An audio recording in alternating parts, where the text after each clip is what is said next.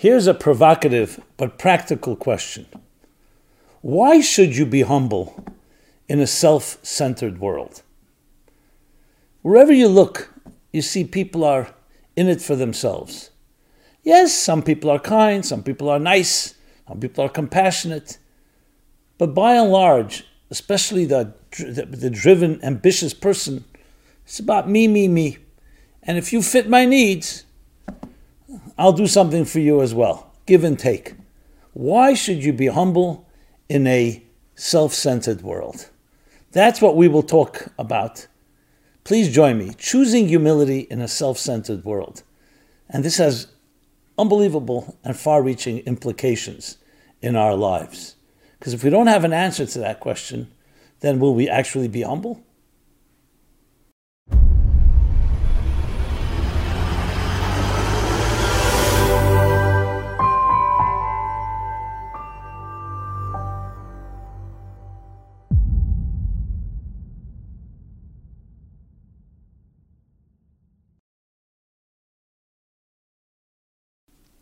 Hi, everyone. This is Simon Jacobson, and we will be talking about choosing humility in a self centered world. This uh, program is in honor of Dahlia Abraham Klein's birthday.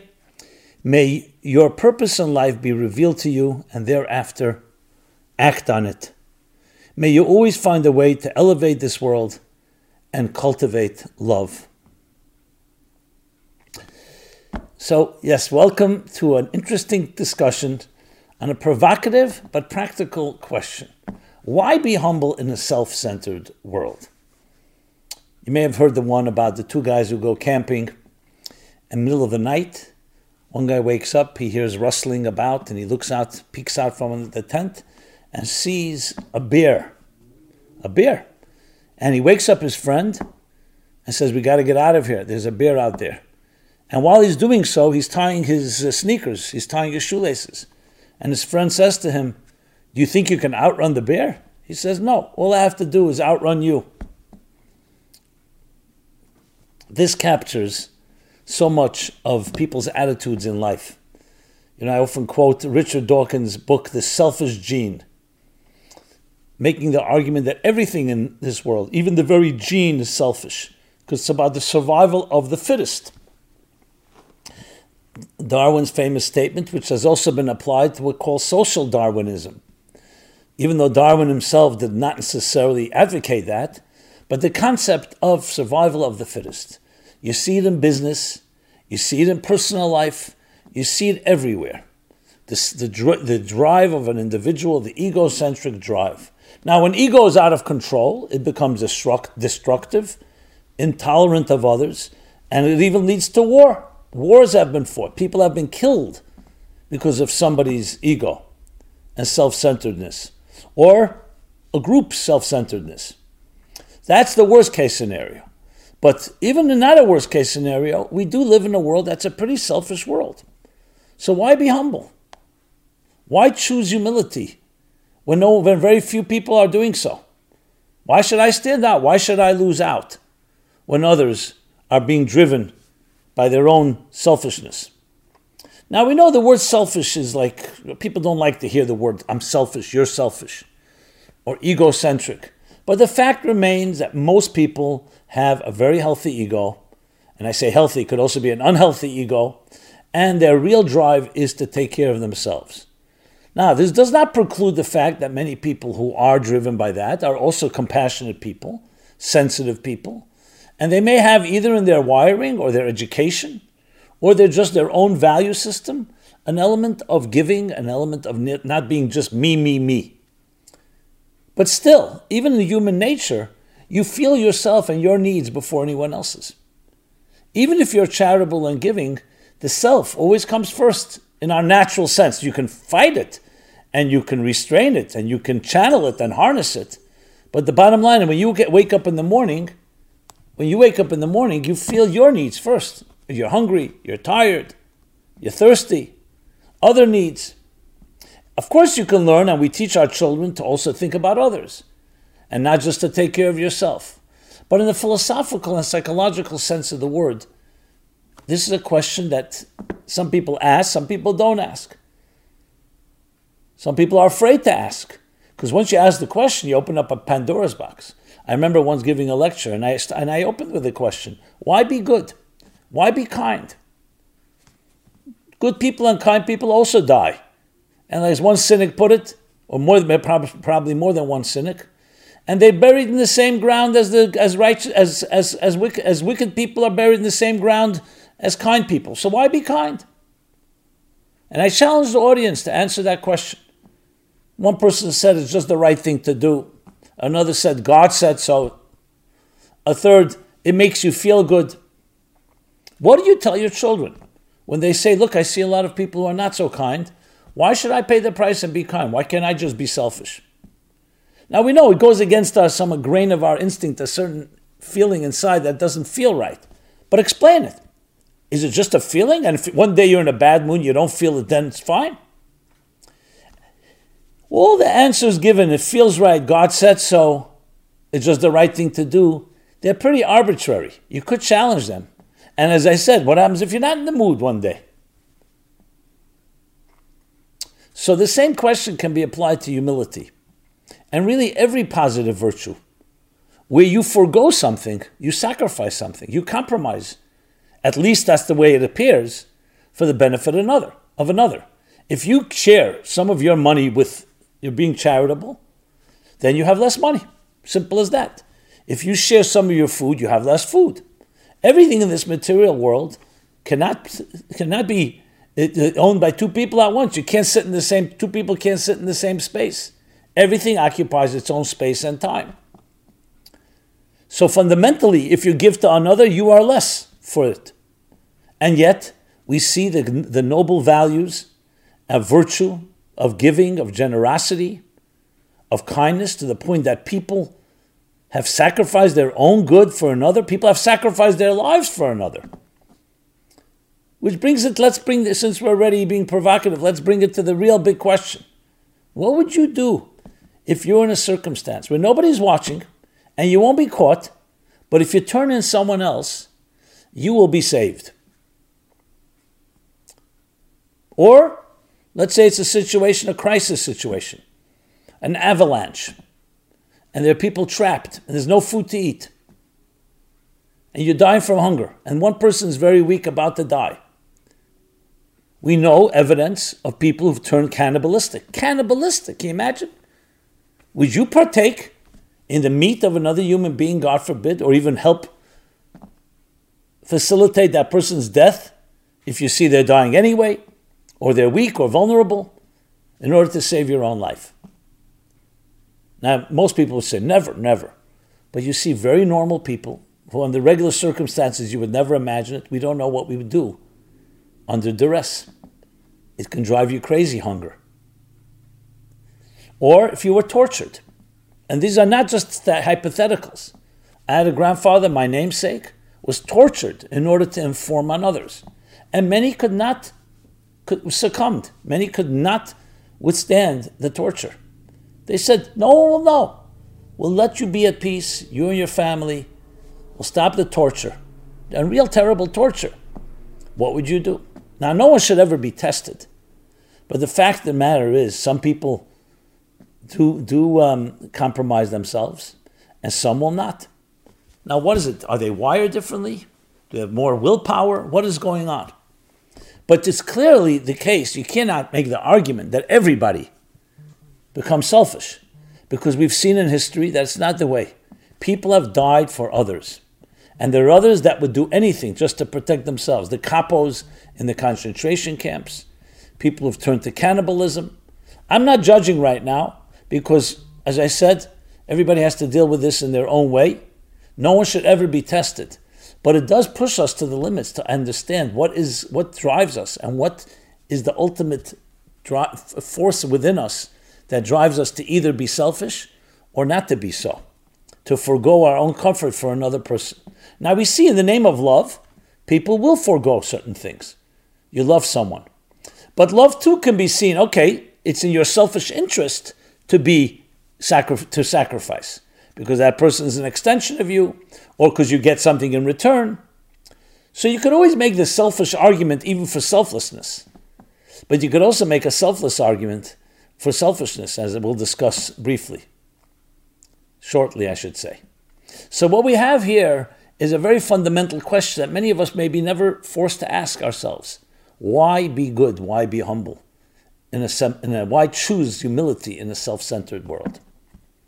So, let's begin philosophically, and then we'll move to the psychological side.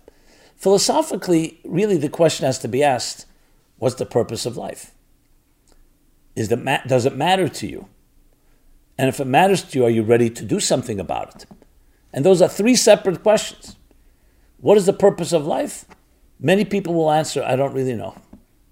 If you don't really know, most likely your default state will be to take care of yourself first.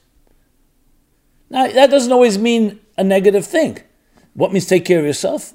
Make sure that you're healthy, make sure that you're successful, make money, comfort, security, maybe build a family. All part of that's what I do. And it makes total sense to me.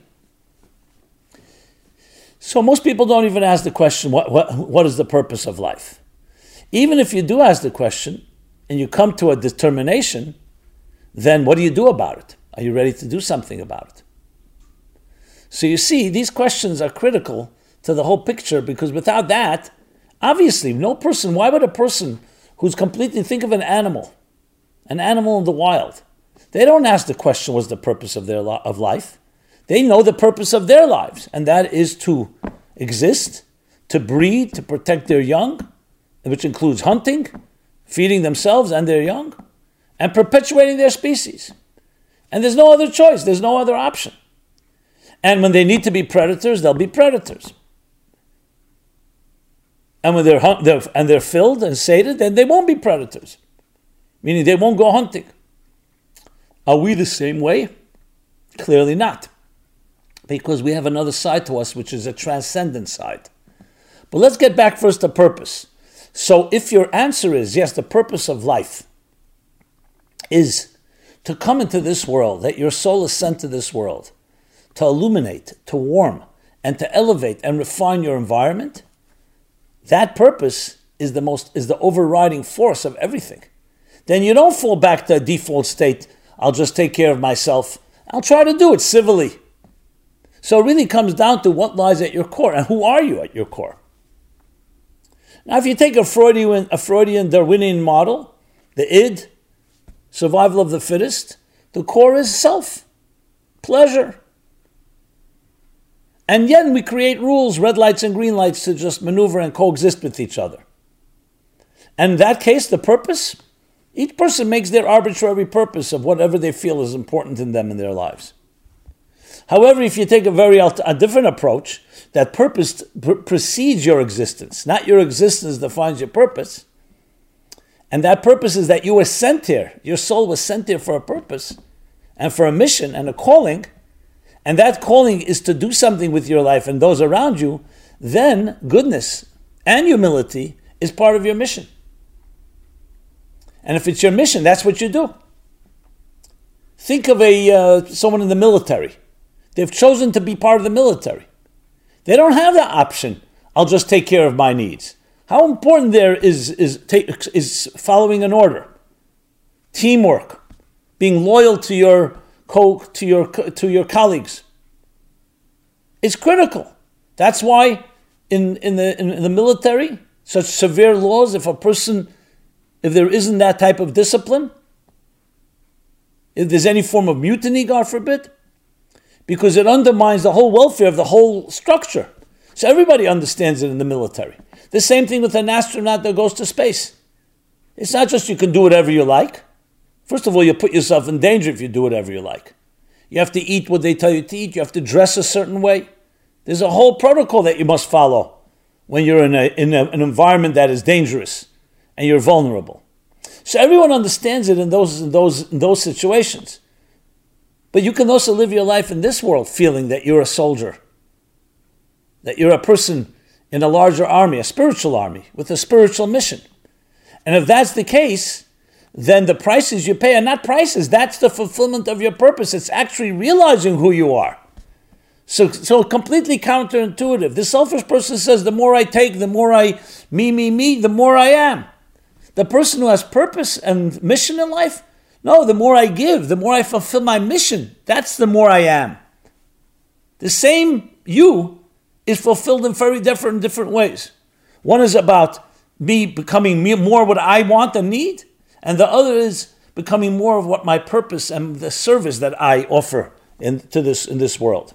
And that doesn't mean that you don't get your needs met. It's just not driven and beginning and end with your needs. I've discussed this many times in the context of relationships. You could see love as a, a purely selfish an element, just like you need bread, water, food, drink, sleep, exercise.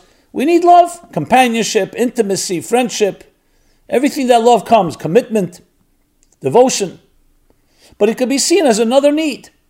Or you can see love as an expression of transcendence. It's more what you give than what you take. It's the ability to go beyond yourself and experience another human being. That's very different. In the first scenario, it's you, and the other person is fulfilling your needs. So it becomes more of you, an extension of you. In the other case, no, it's about putting yourself aside and allowing another person in, creating space for another human being, listening to what they say. Perhaps they have a different approach to things. It's actually challenging your self contained identity and allowing you to experience wider vistas and horizons and broader horizons. Very different perspective. And the same thing, everything in life you can look at. If either you have no purpose or you come to the determination that purpose is simply what you want and what you need, then obviously you're going to take one approach. But a person who's driven by purpose, and that purpose is to do something with your life, to give, to serve, to illuminate, to shine, to refine. It's what you give more than what you take. Then there's a very different way of what we call fulfillment. And then humility and giving and kindness and virtue is not a price you pay. It's actually the greatest gift to you because you're fulfilling your very purpose of life. Does it, yes, does it mean that you have to forego some of your initial, your comfort zone and your immediate instant gratification? Yeah, but that's, you're not foregoing yourself, you're foregoing the distractions and temptations that don't let you fulfill your purpose. So you see, my friends, what lies at the heart here is really getting to who are you and what makes you tick and why are you here. That's where the whole argument begins, based on that principle, that axiom. So if you don't have that in place, of course, the question is a very simple question: Why be selfish in a in a in a, in a self-centered world? But if you, the answer would be, it's a self-centered people. Your life is driven by being a giver, and that gives you much more security and much more purpose and fulfillment in life. So the question is a very legitimate one when you go with a self-centered attitude but not when you go with a purpose driven life as opposed to a self driven life. And that explains really the idea that humility, therefore, it's yes, it's a beautiful virtue, everyone agrees. But not for me, someone else, let them be humble. The humble will not succeed. If you're too humble, you're not going to be ambitious enough and driven enough. And I would propose quite exact opposite. Humility is not the opposite of drive. Humility means there's something greater than you are that you dedicated your life to something greater than you are. And that's the greatest gift. You become far greater person. So the ironic statement would be that humility actually makes you greater. And arrogance or the or whatever the opposite of humility is makes you smaller. It makes you think you're bigger because for the moment it seems like you're taking more. Like you, you, you, you may win a battle, but you lose the war because ultimately, number one, you're not fulfilling your purpose, and number two, it's not ultimately fulfilling.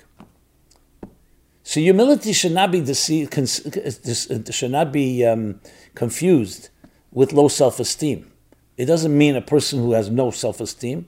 It means a person who has so much self-esteem that they're secure enough to be able to refrain, to be able to give space to another, to be humble. They don't have to constantly dominate and always say, I'm here. My opinion is always the right one. So humility comes from strength. Look at a truly wise person. Where do you see their wisdom more? In their, in their presentation of ideas, in their brilliance, or in their silence, in their restraint? The true wise person, if you study them, you'll see much more from what they, they don't reveal than what they reveal. Because it takes a lot more wisdom to not say something at times. Now, why do they do that? Not because they have nothing to say, because that's what wisdom is. This, you're secure enough to not have to always be the dominating, the dominating voice. You're secure enough. You don't become less if you didn't express your opinion. You express it by need when it's necessary, not just to show I'm here, I'm important, I have something to say. Insecure people need to do that. Secure people, that's fine. You have an opinion, it's fine. I don't have to always state my opinion. It's true at times it's important to state your opinion because there's a position to be held. It could be value systems, other things that need to, you need to take a stand. But it's case by case. Fundamentally, it's not because you want to express yourself, it's because you need to express yourself, because the situation demands it. Not because I need to spread myself out. Someone once came to the Tzemach Tzedek, a great Hasidic master, mystic, leader, and said to him, Rebbe, my, he told him, Rebbe, my master, my teacher, when I come to synagogue, everyone's stepping on me meaning people were humiliating him, and he felt constantly being being humili- being um, downgraded or whatever it may be by others. So the Small Rebbe said to him, "If you don't spread yourself out over the whole shul, over the whole synagogue, no one will step on you." In other words, the humble person can't be stepped on because they don't put themselves out there as being a target. So it's interesting that silence I'm talking about silence that comes from strength, not weakness. That silence, humility, actually is the greatest strength of all. Because it's coming from a strong place. That's the key thing. It's not coming because you're weak or indecisive or afraid to voice your opinion. It's coming from a strong place. That's not important. I don't need to voice my opinion right now. So, in all of that, we see an element in these virtues that's not just a nice virtue. And you know what? It's important to be kind or good. Why? Because it's the right thing to do. But the fact that, that maybe you lose out from something, fine. In life, that's what it is. You give something and you take some, you know, you have to give up something in order to gain something. It's far deeper than that. You gain more by this humility, by this kindness. So going back to the question, what difference does it make if you're a kinder person? Yeah, for the moment, it could be the person who's less kind may seem to gain more but not forever. That's a temporary, short term thing. Kindness lives on forever, as does humility. So, for the moment, yes, you can feel that you've won the, the, the short race, but in the long term, the long term, even after we pass on, the goodness that we bring into this world is forever. So, kindness is not just the right thing to do now or what God wants. All that is true. And that makes you feel better and you'll be rewarded. It makes the human race better. It's also because kindness is, makes the world fulfill its meaning and purpose and your own individual meaning and purpose. And when you do that, that lives on. It's eternal. Your body may die, but your soul does not. Your, your, your, your actual presence may not be there, but the deeds, the good deeds that you did, the humble acts, the noble behavior, the virtues, the kindness, the generosity, the charity, that lives on forever and ever and is remembered by those that you've helped. An arrogant person, once they're not here, many some people say good riddance, and even if you remember them, doesn't you don't remember them forever. Unless they were so destructive and then you remember them in a negative way. But a good person who's done goodness and shown humility is forever. Now, some people noticed it, and some people may not have noticed it, but it still lives on forever. So, we're talking about here, the stakes are high. The choice is clear. Are you going to choose temporary gratification, temporary comfort, over long term eternity? Are you going to choose a life that you've decided is all about you, or a life of purpose and deeper purpose? Now, that can be a discussion of its own. How do we know there's deeper purpose? So I'm not, as you know, my approach is not a mathematical, I'm not going to scientifically prove it. To me, it resonates more. And it's a choice each of us has to make. If someone told me, hey, I want to live a selfish life, there's no life, there's no purpose, there's no meaning, everything you said doesn't mean anything to me, God bless you. I'm not going to argue with someone like that. That's what you feel, that's what you feel. I'm speaking about what I believe resonates, and I believe that many people feel resonates, and trying to build a framework around it, and that is that we have a life of purpose and meaning. Like many axioms, you know, you can also make an argument I can't even prove to you that we exist. Someone says maybe all this is an illusion, maybe it's a computer program, maybe it's a machine, a matrix. How could I disprove that? Because any proof is also part of the machine, it's also part of the program. You can't even prove that we actually exist. But then there's what we make a choice. We make a choice that I'm going to live a life as a, that I believe that I do exist. I do believe that we have purpose and you have purpose. And each of us has something to contribute to this world that you and only you can contribute. And that's what drives, this should be the driving force. The soldier in the, in the military, since he knows his purpose is to do what he has to do, so that he does that with full, full alacrity, with full commitment. Doesn't say to himself, hey, I can leave the military and just go out and do whatever I want. This is the mission. You were sent as an astronaut to space to land on the moon, to, to go to Mars or whatever it may be. This is my mission, and I want to fulfill my mission. Every mission is going to have guidelines. Somebody wants to be a pianist, a musician, an athlete, is going to take discipline. But the discipline isn't seen as just an exertion when you understand the goal because I'm mission driven. And the mission drives what I do. So, yes, everybody else, all my friends are going out to play. I need to rehearse right now. I need to practice. Of course, it's easier, the instant gratification. But, the pur- but it's more purposeful, is to live up to your calling. And that's what drives the behavior, the restraint, the kindness, the generosity, and the humility. So, choosing humility in a self centered world is really choosing purpose over selfishness choosing a purpose driven life over a self centered one. That's really how it should be rephrased. And once you have that in place, everything else follows. To go convince a person who's self centered, to the person who's tying his sneakers, that, so I can outrun you, to have humility, to have selflessness, why? There's no reason to be that way. But to tell them you have a purpose in life, and your purpose in life is to shine, is to help, is to serve, that changes everything. Those people that did not succumb, did not resign, did not give in and surrender to torture or to excruciating circumstances, I would submit, besides maybe how they were wired, that they had a deep sense of purpose. And I could I betray myself even if no one is looking, even if no one's seeing what's happening, and there will be no consequences, at least on, on an ostensible or obvious level. But I'm betraying my whole purpose if I do that. And that's what you have to live with. Now, some people say, hey, you can forget about it. Don't worry about it. I remember that scene in Crimes and Misdemeanors where the guy ends up killing his mistress or whatever it may be, the Woody Allen movie. And it's uh, the whole cynicism of Woody Allen cynicism. And he's sitting at the end of the film and they're talking about he did something really terrible and he's like sort of trying to get it off his chest, speaking to someone, a stranger. And the stranger, and he says to the stranger, you, you know, you can get away with it. So the guy says, no, you can't get away with it. Ultimately, it's going to come back to haunt you. Your conscience that you did something really wrong. And he looks at him and says, you think everything's like a movie? Just has a happy ending? The cynicism of that. No? That attitude. That things that. The portrait of Dorian Gray, Oscar Wilde, captures the same idea where Dorian Gray gives away his soul to the devil, and what does he get in return? Eternal life.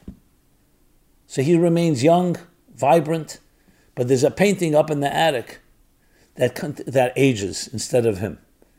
And finally, he gets so curious to see. He lives a life, a, a hedonistic, destructive life, taking advantage. And if his, if his real colors were shown on his face, he would look like a devil. Instead, the painting changes. And he goes up to see the painting and he sees it's grotesque, it's ugly. Every sin he did, every transgression, the painting captures. And he simply can't take it, so he cuts he takes a knife and starts cutting up the painting. And what happens? It all transfers over to him. And he dies right, he dies. Old age, and you suddenly see his real face. The painting ends up being the beautiful painting of what he looked like when he was young. So, yes, can we live a life and get away with it? Say people say all the time, you know, the crime is that, uh, that I got caught. Nothing wrong with doing things. I got caught.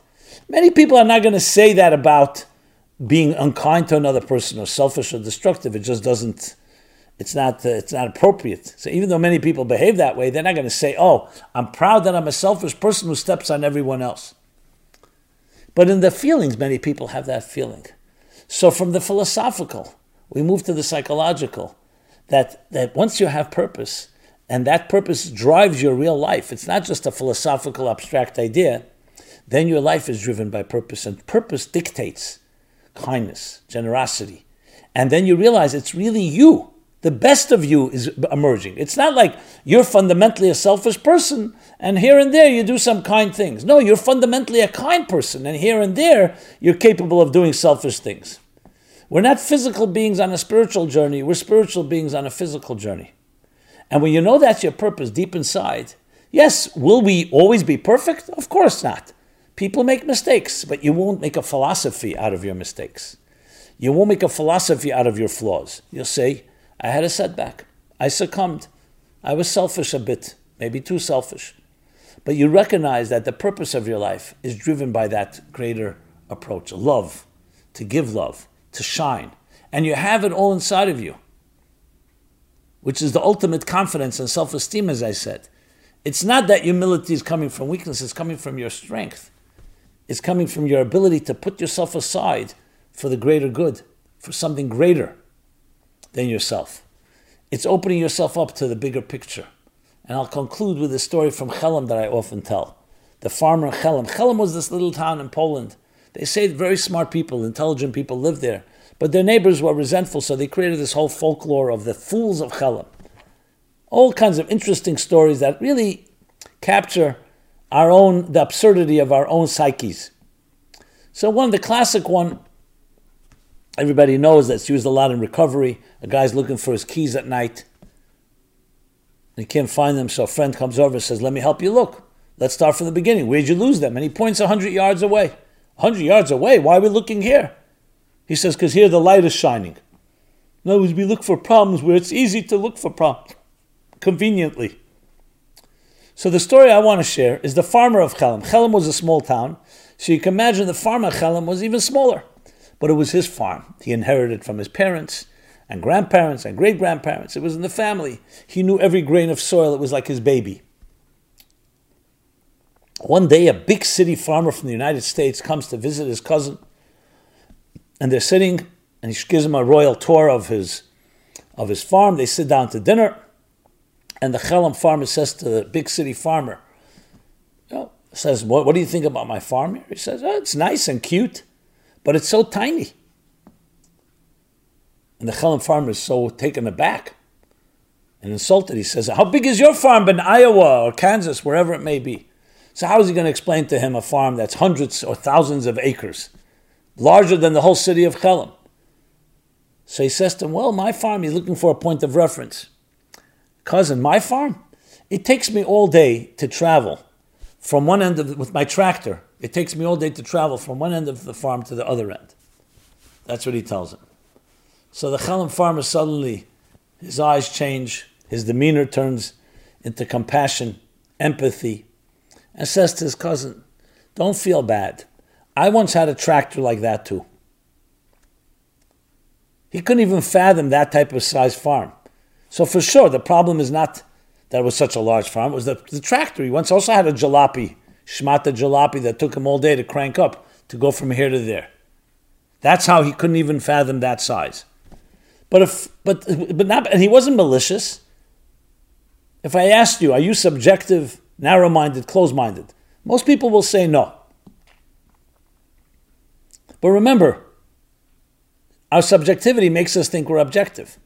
The true answer should be I'm as objective as my perspective allows me. If someone's standing in a, in a, in a valley and you ask them what does the horizon look like, they'll have one answer. Someone's standing on a plateau, on flat ground, what is the horizon? Another look. Someone standing on the halfway up a mountain, another answer. Someone on top of Mount Everest, another answer. Who's saying the truth? They're all telling you the truth from their perspectives. His perspective from his farm the only way he can understand that t- that takes him all day to travel must be because his tractor is worthless and it takes so long to travel. over a small short distance. We all have our farms. We all have our subject, subjectivity. And when we think of it that way, yes, that becomes our life. The true sign of greatness, the true sign of, op- of growth, is when you say, one second, this is my farm. There are perhaps greater farms, larger farms. There are broader horizons. That's the difference between a self centered life and a transcendent one and a purposeful one. The very idea that it's all about me.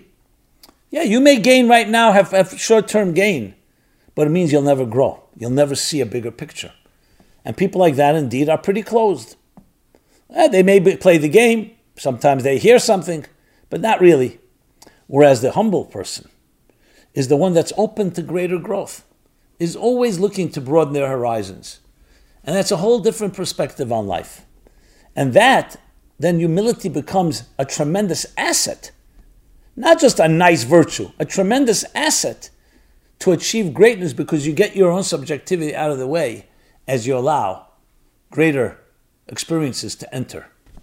And that's an ongoing process ad infinitum. As you grow, we grow higher and we see broader horizons. Then we internalize those and then we see even broader ones.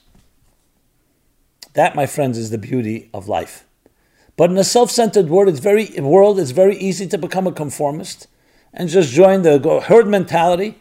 Everybody's doing it for themselves. Me too.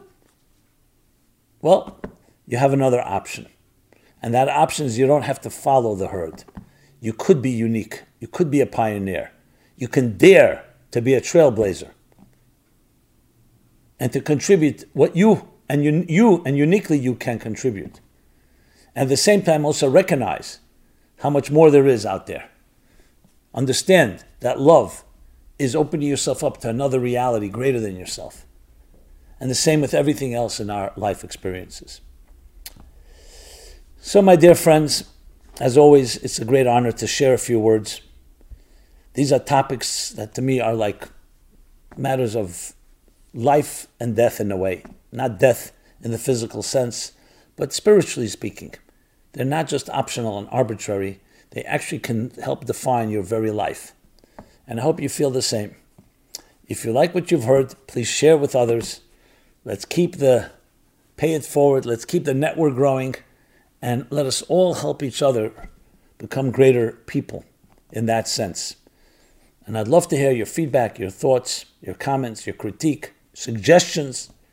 This is Simon, this has been Simon Jacobson, Meaningful Life Center, meaningfullife.com, where you can find a full calendar of events each week, topics that really cover the entire spectrum from A to Z for different audiences, for different ages, and different topics please check us out, meaningfullife.com. We're here every Wednesday. I do this program live, but it's archived and you can access it as well as our other programs. Thank you again and be blessed and be well. This program is brought to you by the Meaningful Life Center. Please help us continue our programs. Make even a small contribution at meaningfullife.com/donate.